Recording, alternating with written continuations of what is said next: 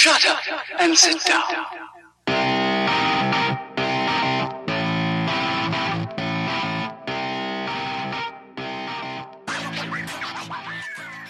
Hello, strangers, and welcome to episode 75 of Strangers in a Cinema. I'm one of your co hosts, Paul Anderson, here with co host Pete Wall and producer Jack Mills. Gents, how are we?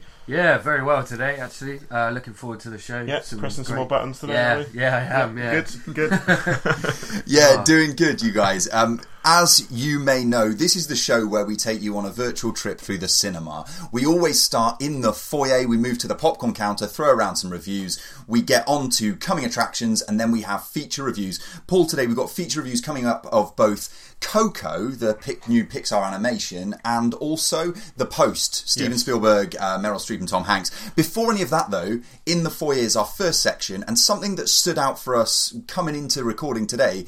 The Oscar nominations are out, right? the Oscar nominations are indeed out. I think they were announced about three hours before this show's being recorded, so they're very fresh at the moment. It, So, it's yeah. always sort of interesting slash divisive slash uninteresting delete as appropriate at time of the year because as film fans we're desperate for certain things to get nominated whilst at the same time deriding the Academy Awards as meaningless. we have this I'm sort the of worst for that, yeah. Yeah, it's like an I'm one of the worst for ambivalence that, yeah. that I think a lot of film fans have. Now, I'll read out, or we'll focus on just the Best Picture nominations, and then we'll have um, a little conversation maybe about what we think about these films. So, we've got in the list Call Me By Your Name, uh, Darkest Hour, Dunkirk, Get Out, Lady Bird, Phantom Thread, The Post, The Shape of Water, and Three Billboards Outside Ebbing, Missouri. Now that the list has obviously gone longer than it used to be in the past. Paul, I wanted to ask first of all, of the things that you've seen, obviously in the UK we haven't had a chance to see all of these films. From what you have seen, what is your favourite? What stands out and what deserves nomination and even more so to take the prize? I think from what I've seen in that list, my two favourites would certainly be Get Out uh, and Three Billboards Outside Ebbing, Missouri. Hmm. Um, I don't think either of those will win. Um, Get Out, I think it's it's nice to see Get Out in the list. It's nice to see some Absolutely. some kind of genre film recognised um, Yeah. for a change. Um, and Three Billboards, I think, and we've I think we had this conversation off air. I think there might be a bit too much bad language, and the tone might be a bit off for a lot of the Academy. I th- don't know. I think you're onto something. I, I, I don't see. I can't remember. Nothing comes to mind. A, a- an Oscar-winning Best Picture film that contained the c word. Let's No. put it that way. Yeah, quite liberal use of the c word, in fact. Yeah, uh, but you're right. I think both Get Out and Three Billboards. I'm glad that they're on the list because it offers a bit of diversity and a bit of uh, different kind of nominations. Big hitters here, things like Dunkirk. Do you think this in with a chance? A Christopher Nolan film obviously is always going to get a lot of eyeballs and attention. I can't see that it would win. I think it's again, it's nice to see. For me, it's. all- I don't know. I think the, the, the I think Dunkirk's on the list because Nolan's made a lot of films that the Academy won't go near. So I think Yeah. sometimes when they go, oh, he's made a film that we can actually nominate. I don't think Dunkirk's anywhere near his best work. Um, and I think maybe they've just gone, oh, we'll give him a nod for Dunkirk because it's a it's a war film, so it's more suitable. It's a more suitable subject matter to be added to the list, and it almost makes up for them not nominating Dark Knight or Inception or you know not necessarily Yeah. those are Oscar worthy films. Not Dark Knight able- arguably is, but yeah, you, you, I think you see where I'm coming from. Absolutely, yeah. I think I think that's a great point. I think that bridging that gap between something like the the superhero universe and Best Picture nominations, It's almost like Scorsese winning, winning for The Departed, when arguably Yeah. not his best film. I'd say he's made films more worthy of Oscars, but when wins for The Departed, it's almost like you give them a nod, you know, almost like they feel guilty and go, Nolan gets a nod this time round. Yeah, So, that one's the one that's sort of allowed into the Yeah. party, uh, so Yeah. to speak. Yeah, wh- what else have we not touched on? Obviously, Lady Bird we haven't had a chance to catch up with. The same Shape of Water, which we're going to see in about a week's Yeah. time. Uh, looking forward to Call that. by Your Name we still haven't seen, which is No, annoying we, we know physical release. I think is beginning of March in, Yeah. the, in the UK, whereas obviously there are probably ways that you can see it now, but we couldn't possibly condone any of those. Pete, is there anything on that list for you that you think shouldn't be there or think should be in its place? Or doesn't Um, deserve to be there, maybe? There, there are a couple in, I guess, um, you know how I feel about Dunkirk, and it was probably like sort of even less enthusiastic than than you feel. Uh, but I'm entirely unsurprised, I guess, that the subject matter, like you were mentioning, has got it onto the list. I think the post, which we're going to talk about today, again, is an unsurprising nomination. Maybe doesn't get me that excited, um, Yeah. but yeah, we'll, we'll discuss that later on. Phantom Thread, I'm really looking forward to, and I'm glad that P.T. Anderson's on the list. Is there anything, Paul, that you think has been snubbed? That Uh, should be here. Yeah, Florida Project should be on this list. Darkest Hour, I don't think should be. I think it's a, as we again discussed. I think when I reviewed it, it's a performance. It's not a particularly exciting or Oscar-worthy film. I don't think. I think Florida Project should absolutely be on this list. Yeah, I- I possibly still- even deserves to win. To be honest, I I'm still pretty a- pretty jealous of the fact that you, you're the one who's caught up with it and I haven't yet because of the comparisons you made to American Honey and like how much we loved that a year that ago. didn't get so- any love either. So No, you're right. So um, yeah, I mean, interesting in air quotes uh, going into the the sort of Oscar run up, and obviously we're going to have our own coverage um, as and when the the ceremony itself takes place. For now, I'd say off the nominations for Best Picture, mildly happy. Uh, yeah, mildly happy. I think it would nice to- for me. You know, I love Blade Runner. I'd like to have seen that on the list, Sure. um, or at least something for Denis Villeneuve, maybe in the director category. Um, I suppose Roger Deakins in there for cinematography, who weirdly enough has been nominated thirteen times Incredible. before, and not, or possibly even 14th, 14th time lucky. I think, hoping for Roger Deakins to get an Oscar this time round. As they always crazy, say, yeah. as they always say, fourteenth Yeah. times the charm. yeah. Um, yes. So yeah, interesting enough. I think more interesting than other years. Well, talking say. of interesting, Paul, we will be back in just a moment with our popcorn reviews.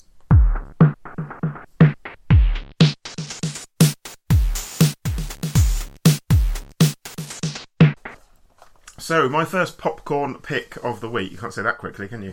Uh, my first popcorn pick of the week uh, is The Last Detail, uh, which is a 1973 effort from Hal Ashby, who is probably more famous for directing Harold and Maude. I don't know if you guys have caught up with that. I haven't. I Have you seen haven't. Harold and- Maude? No. Oh, it's very. Inter- as I say, we're going to use the word interesting all the time. No, it's a great film. I, no, it's one of seen it's it, but- really in that group. Like we Yeah. talk about it too much, but it is in that group Yeah. where I feel like bad that I haven't seen it. Yeah, no. So you should catch up with Harold and Maude, but you should also, in fairness, catch up with the Last Detail. Um, it's uh, got an incredible performance from a very young Jack Nicholson, um, supported uh, very well by an actor who I've not seen before called Otis Young, uh, and also proof that Randy Quaid was young once uh, is evident in this film. Uh, he plays a very fresh face. I think I'd say probably early 20 something guy. Uh, Jack Nicholson and Otis Young's characters, I forget their names off the top of my head, uh, are basically two Navy men who are tasked with their detail, or their last detail perhaps. Uh, they're tasked with escorting Randy Quaid to jail. Um, and they escort him across America on kind of, on basically on a road trip. Got you. So it's can- detail in that sense. so it's detail, yeah, to naval detail. Um, and basically, uh, Jack Nicholson's character, especially, is something of a wild card, as you might imagine. Likes a drink, um, a bit of a playboy, um, and they basically give Randy Quaid kind of the best, the best send off they can before they have to take him to jail. Um, and it's very, very funny, um, as you'd expect from a young Jack Nicholson. Incredible performance from him as well. I mean, it's quite hard to say what rates as a good Jack Nicholson performance because he's a legend with good reason. But this is a very good Jack Nicholson performance, um, and it's it's great because it's very funny in places and also very poignant and quite touching in others. Quite like Harold and Maude, in fact, perhaps no coincidence. But I don't think I don't think it's particularly well known, and I don't think it got a lot of love on release. Um, but if you can find it and you are a fan of either of those things, then check it out. You certainly won't be disappointed. And where can people see it? Any ideas? Out on Blu-ray. I Blu- think um, disc, yeah. Indicator re- released it quite recently on a very nice two-disc edition. As as geeky as I get with knowing which label released which Blu-ray, listeners. Uh, yes, Pete, what have you got? I expect you to list like the ISBN number next time or, or something like that.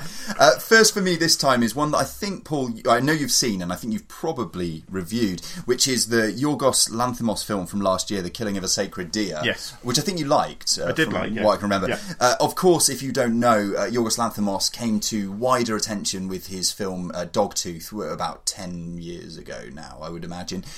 Um, but also known for things like uh, Kinetta, which is on MUBI and I haven't seen yet, uh, Alps, and then more recently we had The Lobster. The Lobster, thank you.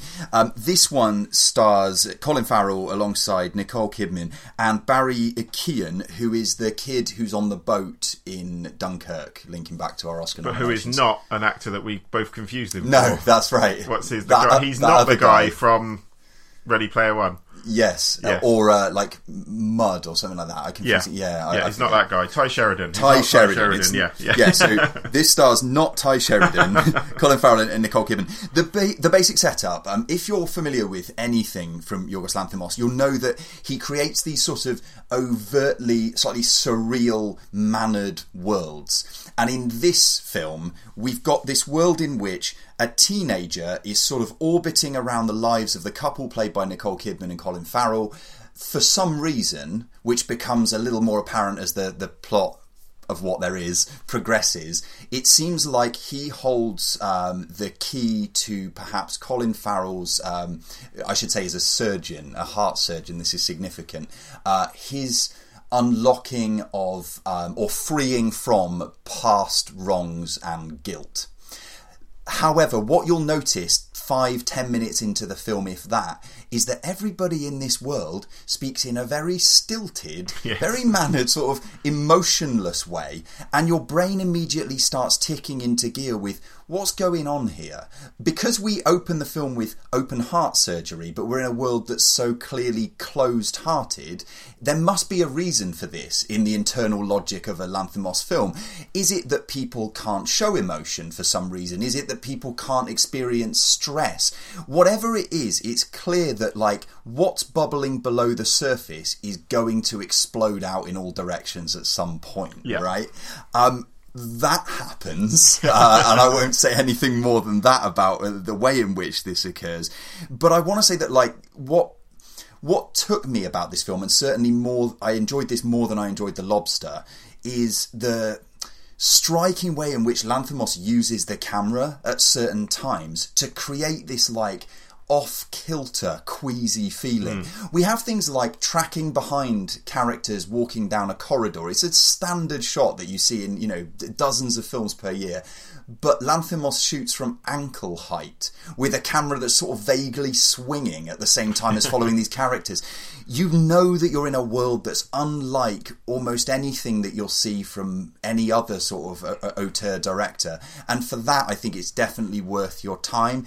It's not going to work for everybody. It's going to upset some people, I think, quite a lot. This this movie, perhaps more so I mean, than it's, The Lobster it's as pitch, well. Pitch, pitch dark. Um, probably even darker than Lobster, which had its moments. I think Yeah. it- it's nice to see that he he's kind of he's locked in a style now, and that it's you know when you're watching a Lanthimos film without a shadow of a doubt from from the opening moments right to the very end, he's he's nailed that that style.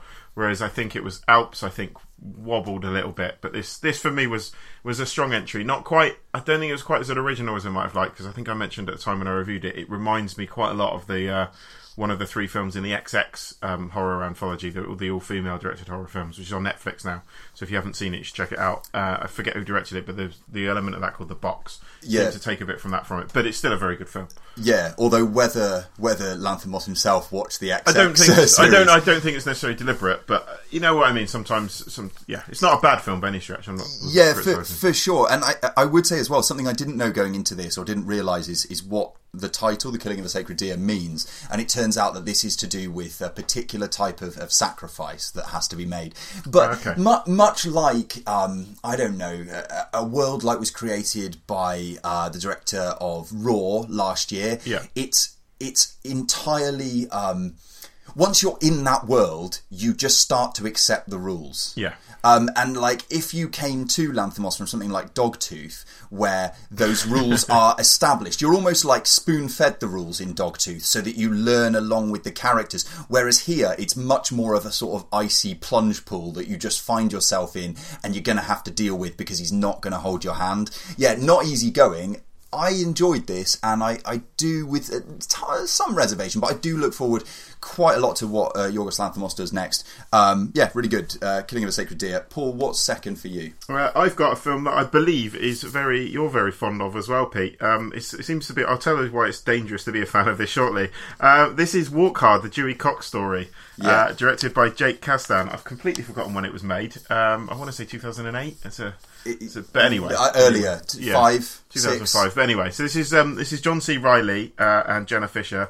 John C. Reilly stars as the fictional um, country music star Dewey Cox.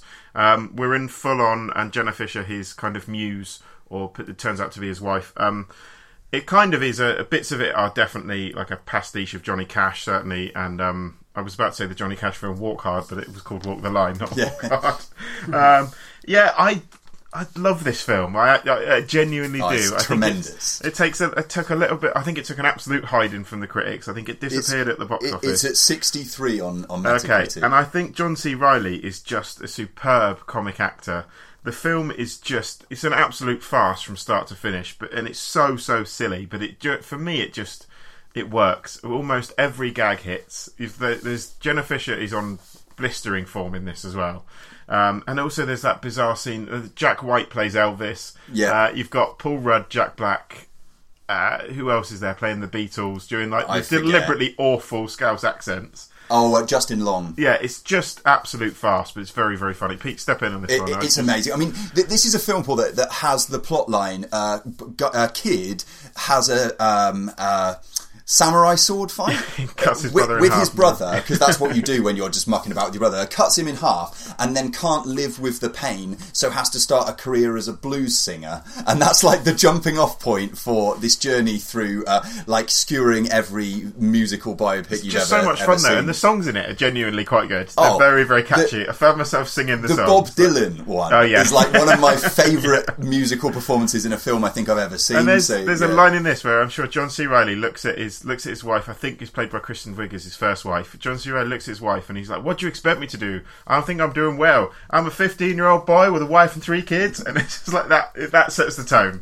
Like, it, it- and she yeah. she uh, like uh, denounces his dreams and says Yeah. like dreams don't come true you're gonna fail and that's the way that their relationship's supposed to blossom oh, it- it's a treasure man It is a treasure. I think it's great. If you haven't seen it, uh, it's not going to be to everyone's taste. Comedy is, is obviously very, very subjective. I will say, though, be careful because I gave this a four star review on Letterboxd and I lost a follower.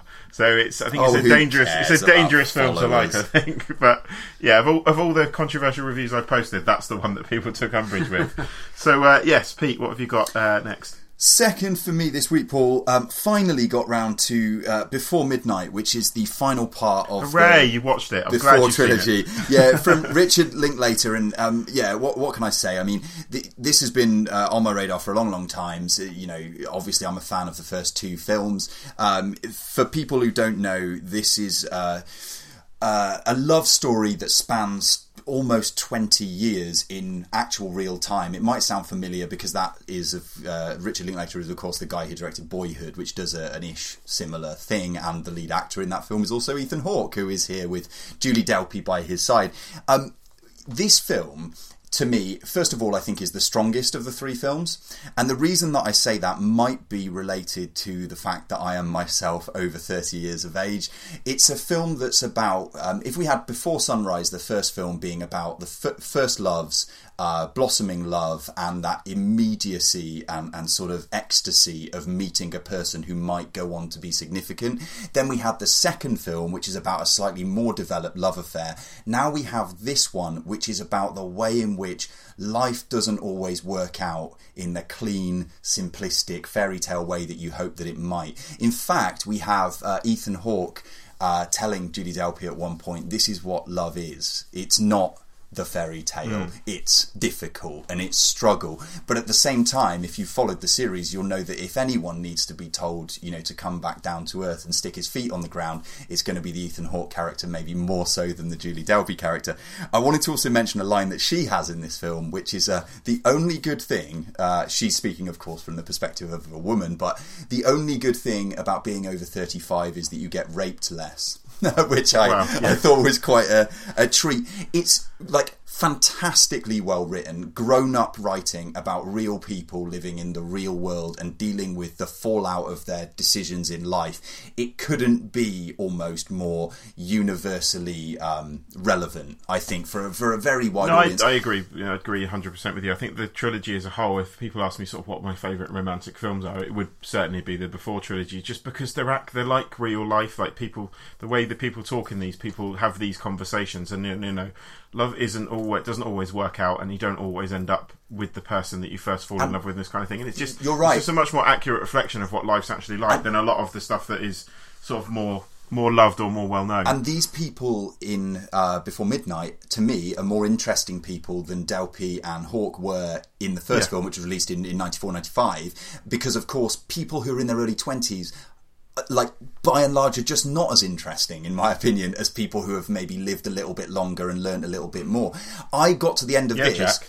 I, yeah, it's, it's to look You're forward to. 19 right? Yeah, yeah, so- true, yeah. yeah, It's to look, look forward to for all of us, Paul. But yeah, I got to the end of this movie, Paul, and the, the biggest compliment I could give it is I, I wished it was about two hours long. I wished it was like two, three, four more hours. Really, I was so invested. I'm going to watch the rewatch the trilogy. I think. I, just I also just want to mention to tie my two popcorn films together that one of the actresses in, in this is in fact Yorgos Lanthimos' wife. So um, I did not know yeah, that. the early scene round a, a dinner table. Uh, there, there she is, Mrs. Lanthimos. Um, have we finished this section? We have finished this section. Yes. Well, we should probably get out of here and come back uh, in just a moment with our coming attractions.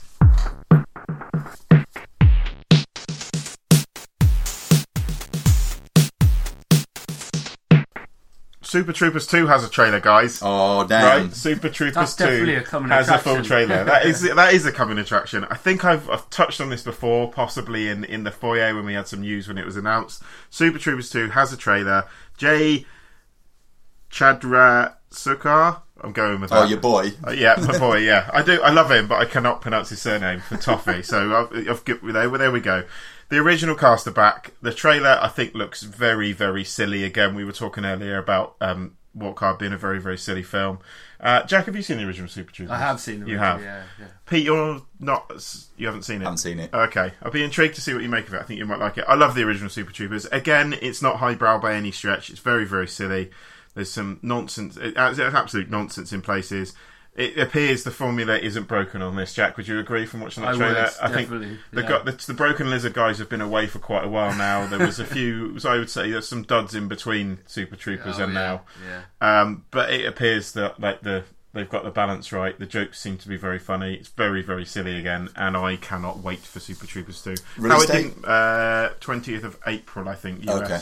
Anyway, uh, yes, I don't know why it didn't make my most anticipated of the year list, to be honest. So I, I love it that much. Uh, Pete, what have you got? So, Paul, I have got for my coming attraction uh, a film going by the name of The Mercy, which releases in the UK on the 9th of February this year.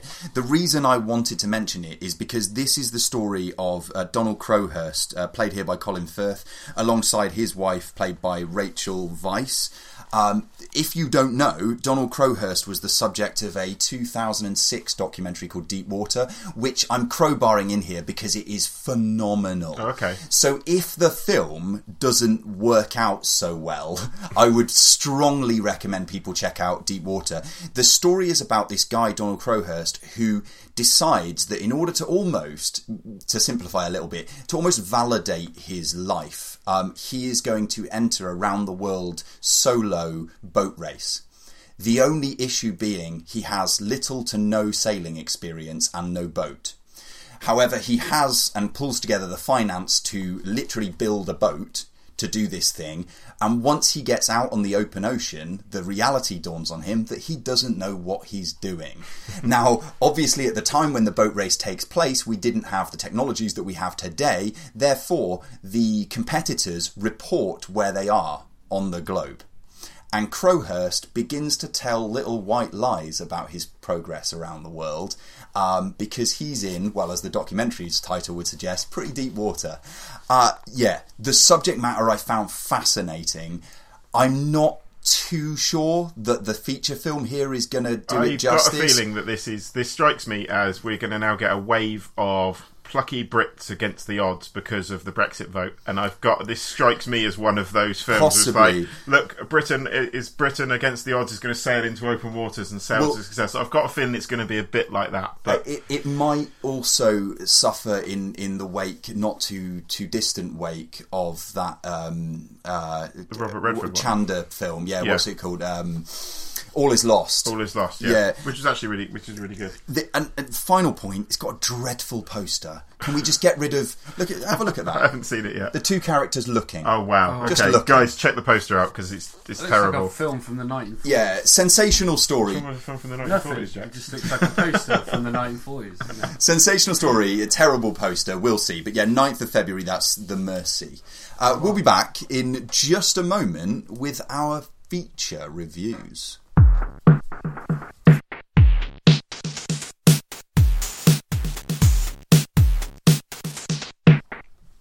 So back we are. Uh, well, the first feature this week is the new one from Pixar, directed by is it Lee Unkrich?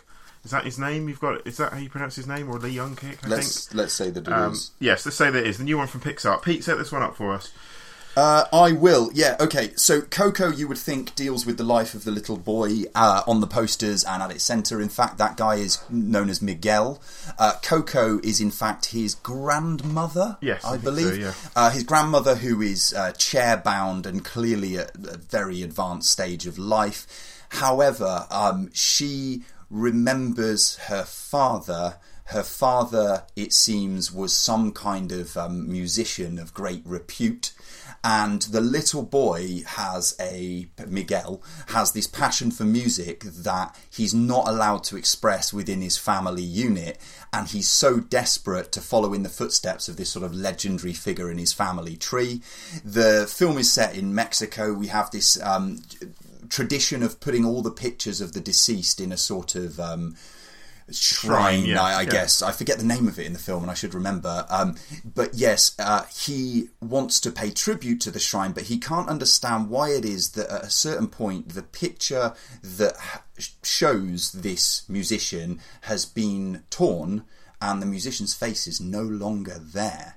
This leads him on a quest to find out uh, what this situation is all about. I hope I've done some justice to setting up this I film. so, yeah. Here's a little clip. Abuelita runs our house just like Mama Imelda did. No music. No music. No music! I think we're the only family in Mexico who hates music. And my family's fine with that.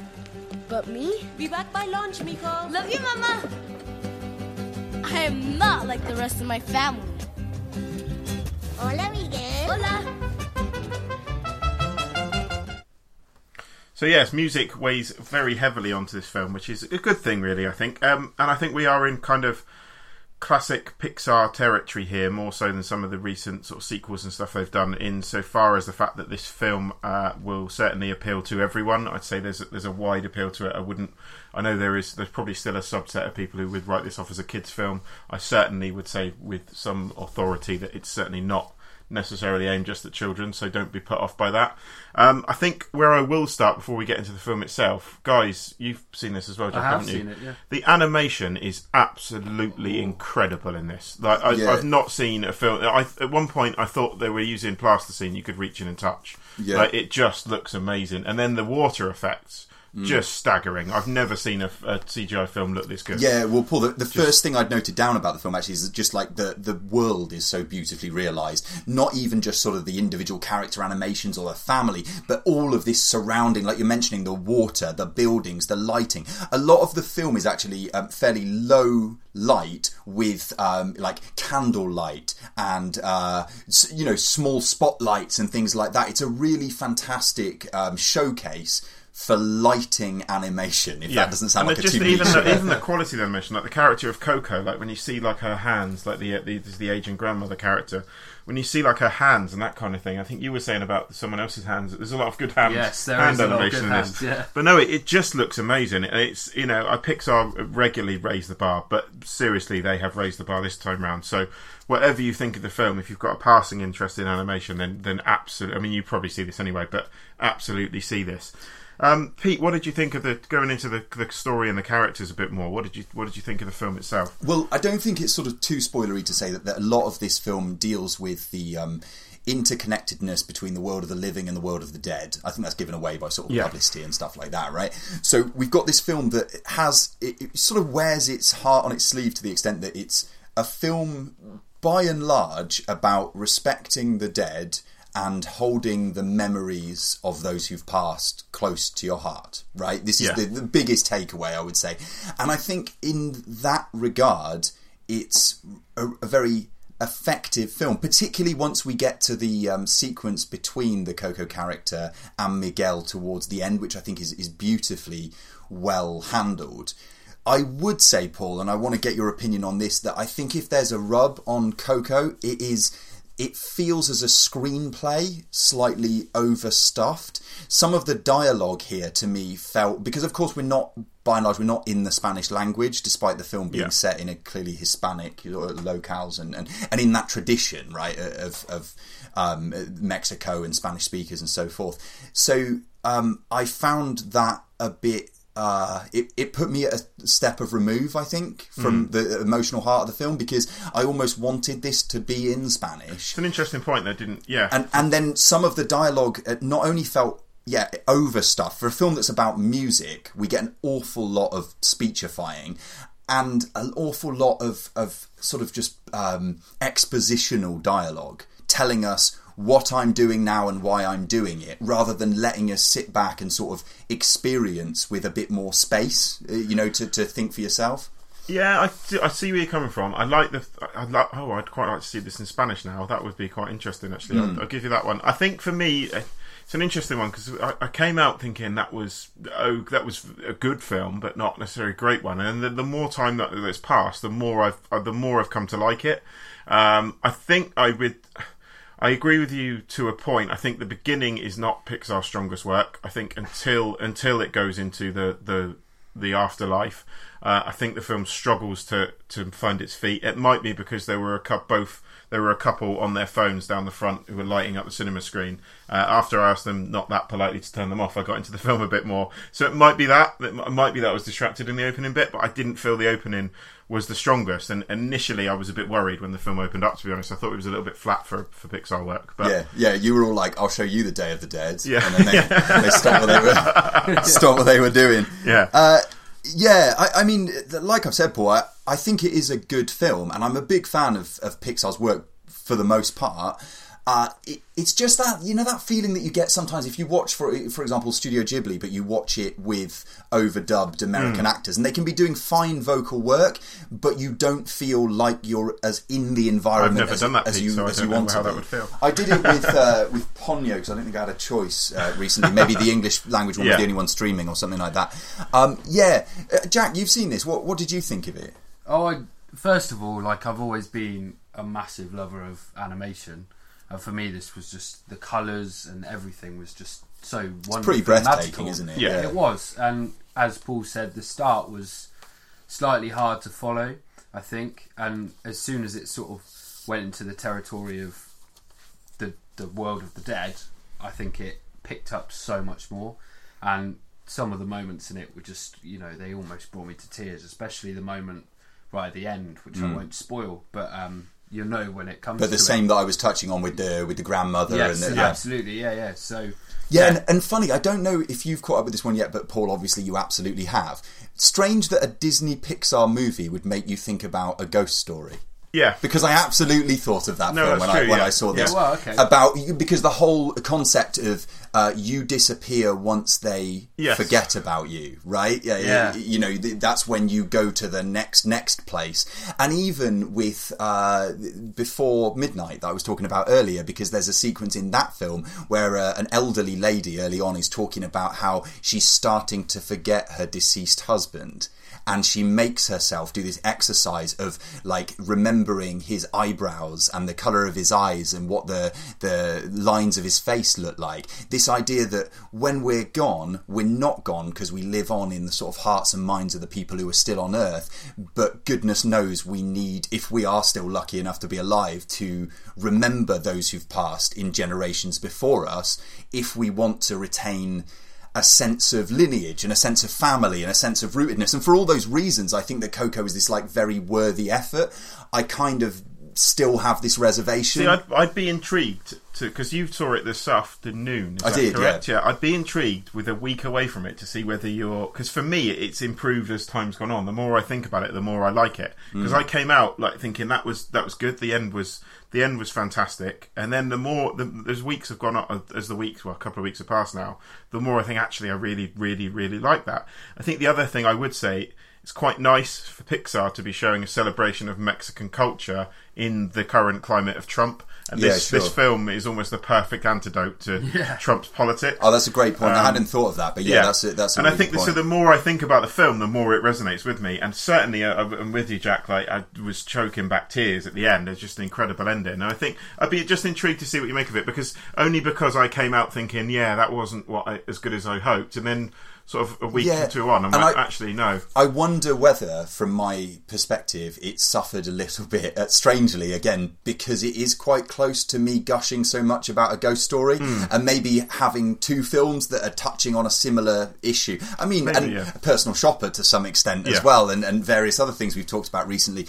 Maybe it suffers a bit uh, in that regard. And I just wanted to add on, on the end, Paul, that you mentioned that great point about uh, sort of Mexican culture. And I, I think there's this sort of cynical, overly cynical part of me that thought, like, oh, should Pixar really be co opting that culture? Hmm. But then you realise people like Gael Garcia Bernal in, uh, in voice acting roles in this film, and it's clearly got the support of Mexican actors and, Yeah. and so forth. So it's not, I don't think, like a sort of cheap co opting of a, of a cultural. No, and in fairness, I, like, I learned quite a lot from this. It's very well not something I- researched, It's not something I knew anything. Of. I was aware of the, the shrines. That's Hmm. not the correct word, so I haven't obviously Yeah. haven't learned that much. But yeah, like and like the celebration of the Day of the Dead and that kind of thing. I was aware of it from films and the fact that people dress up like it for Halloween, but I didn't really have any any idea of About what the it was about. I'll be honest. visitation Yeah, and- about and the that kind of visitation, that kind of thing. So no, Did, did this also uh, give you the feeling that I had in it, which again is a great takeaway, I think, that it made me want to go and uh, talk to my parents and say, like, can I have pictures of sort of my grandparents? My grandparents are, are passed away, all my grandparents.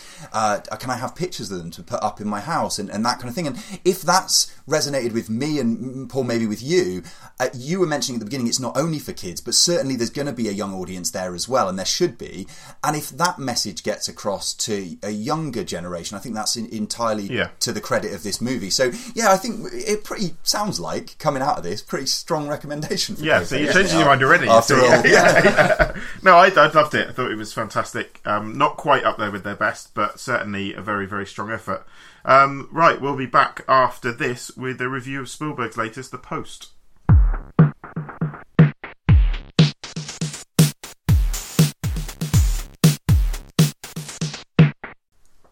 So, the second feature review that we have for this week, um, very, very different proposition.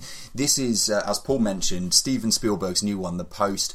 Um, it deals with the Washington Post and the Pentagon Papers, the leaking of which was uh, the, the ultimately the sort of downfall of the Nixon administration, and uh, firstly was leaked to the New York Times, if I remember the films uh, and the history correctly, and then there was an injunction placed against the New York Times, and it's at that point that the Washington Post was left with this decision about whether to publish or not to publish when threatened with the opposition of an increasingly powerful government. Um, here alongside uh, Tom Hanks is Meryl Streep, so the caliber of leading actors is, is very high. And then we've got also, yeah. to, well, to throw into that, um, Sarah Paulson, who seems to be on the up and up recently, uh, Bob Odenkirk, Tracy Letts, Bradley um, Whitford.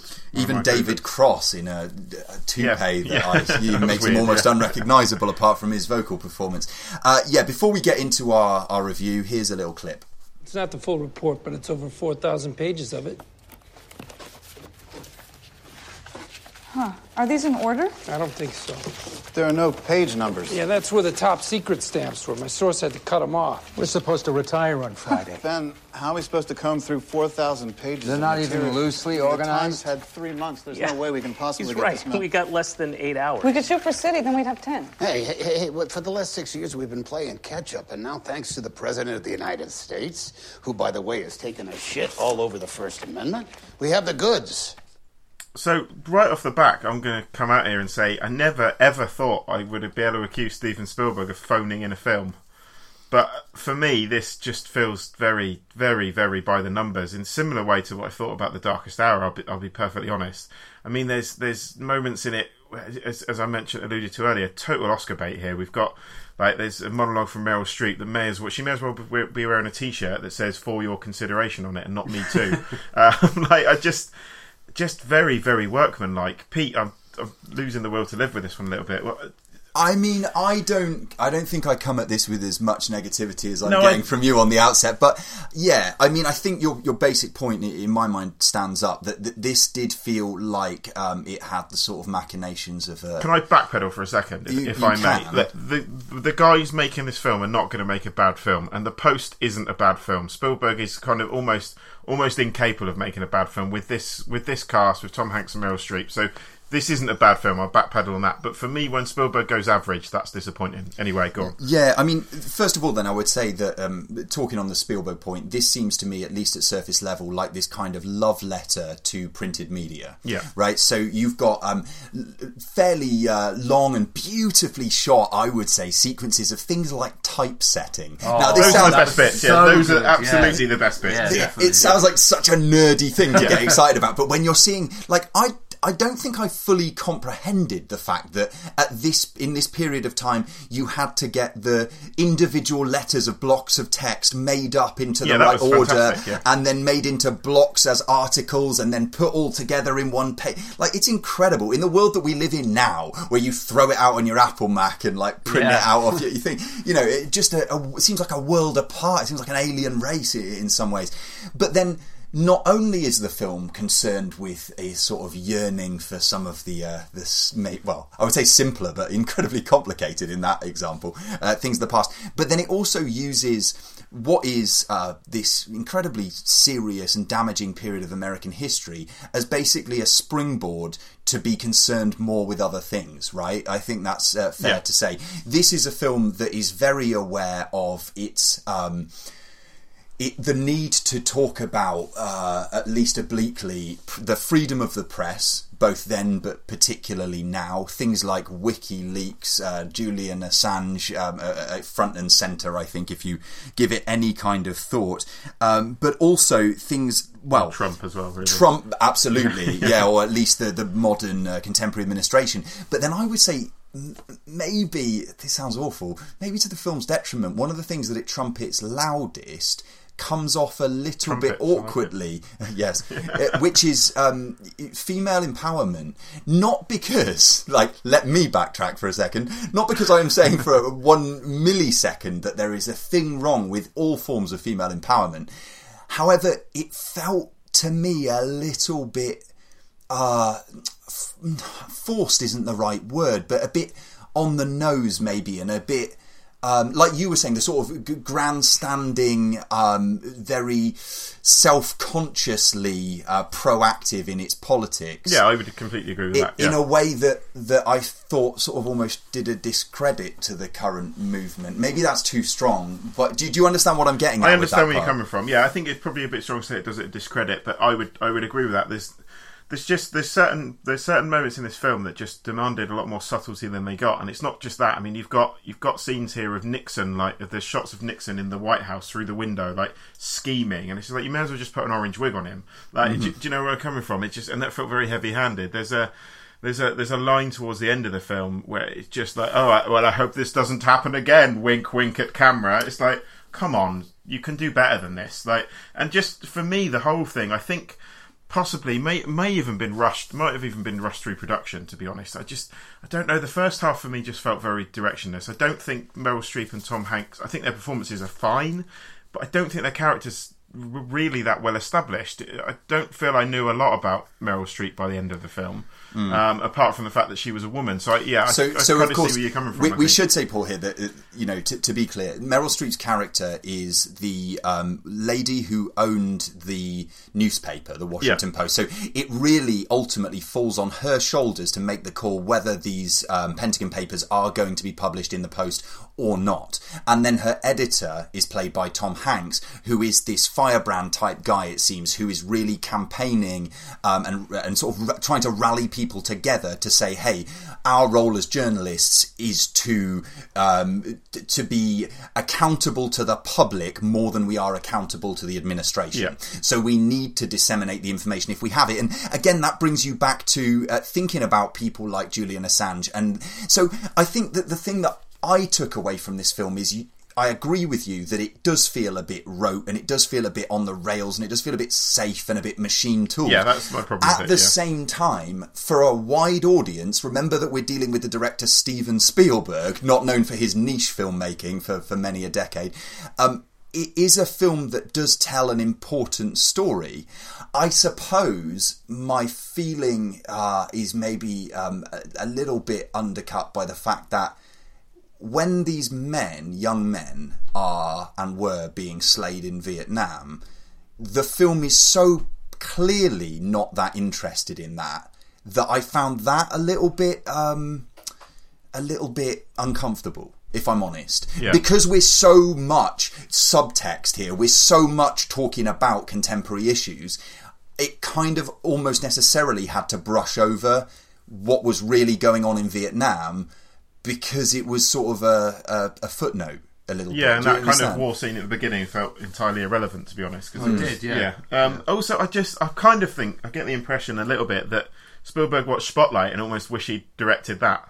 Mm. Because if you if you're after a film about freedom of the press and the press in general, Spotlight for me is a far superior work to this. Right, and, and I don't know if you agree with me, Paul, but I think that one way in which the post maybe falls short is that in Spotlight you got more of a sort of heart pounding sense of the urgency of the newsroom. Yes, right? absolutely, yeah. What it Completely means when that. you pick up a particular For me, never call. got excited. I was never excited during the post. I just sat there and thought, again, this is an okay film. It's not awful by any stretch, but I really expected more from it. Especially someone who can handle excitement like Spielberg. I mean, he made Jurassic Park, which is one of the most exciting films of all time. Yeah, I mean, 100 years ago, Yeah, yeah, he did. yeah, that's true. Yeah, sixty-five million years ago, maybe. But um, yeah, but still, I expected I expected more excitement from this. I just expected a lot. I think with a director like Spielberg and this talent involved, I just expected a lot more than the film that we got. I think.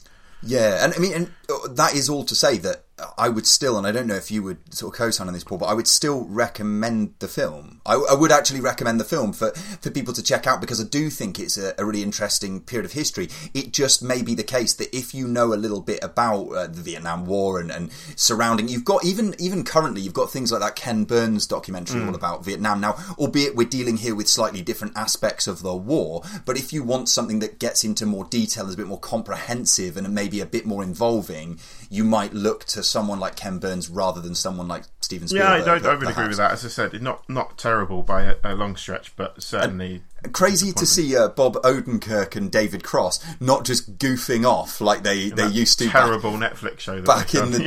day, Yeah. but uh, but now in instead in, in relatively serious roles, and then like uh, old Saul at Breaking Bad Yeah. Yeah. seemed like he was kind of doing that at certain Yeah. points, channeling that character, which was a strange one as well. But yeah, and, and Sarah Paulson is, is good in, in most things as well. So there are things to look out for and, and appreciate about the post. But I think I'm with you, Paul, on the fact that I, I did feel a little bit underwhelmed. I, by, I was about to say one. underwhelmed as well. Yeah, yeah, pretty much sums it up for me as well. No one's underwhelmed with this show though because it carries on a pace, and we will be back in a week's time with episode seventy-six. What are we going to cover in a week, Paul? Do we know? Uh, no, I'm not entirely sure. We normally discuss it prior to uh, prior to the show going on air. right on the spot next there. Week. Um, yeah, some films. There will be back with some films. Uh, Some tell tell people week. where they can get in touch with us, and so I will then you can get in touch films. with us on uh, strangerinthecinema.co.uk uh, at Strangers Cinema on Twitter, Strangers in a Cinema on Instagram. Pete, how are you getting on? Oh, I can I'm see your fingers I- setting fire to that phone screen. there, I'm but- doing just fine, man.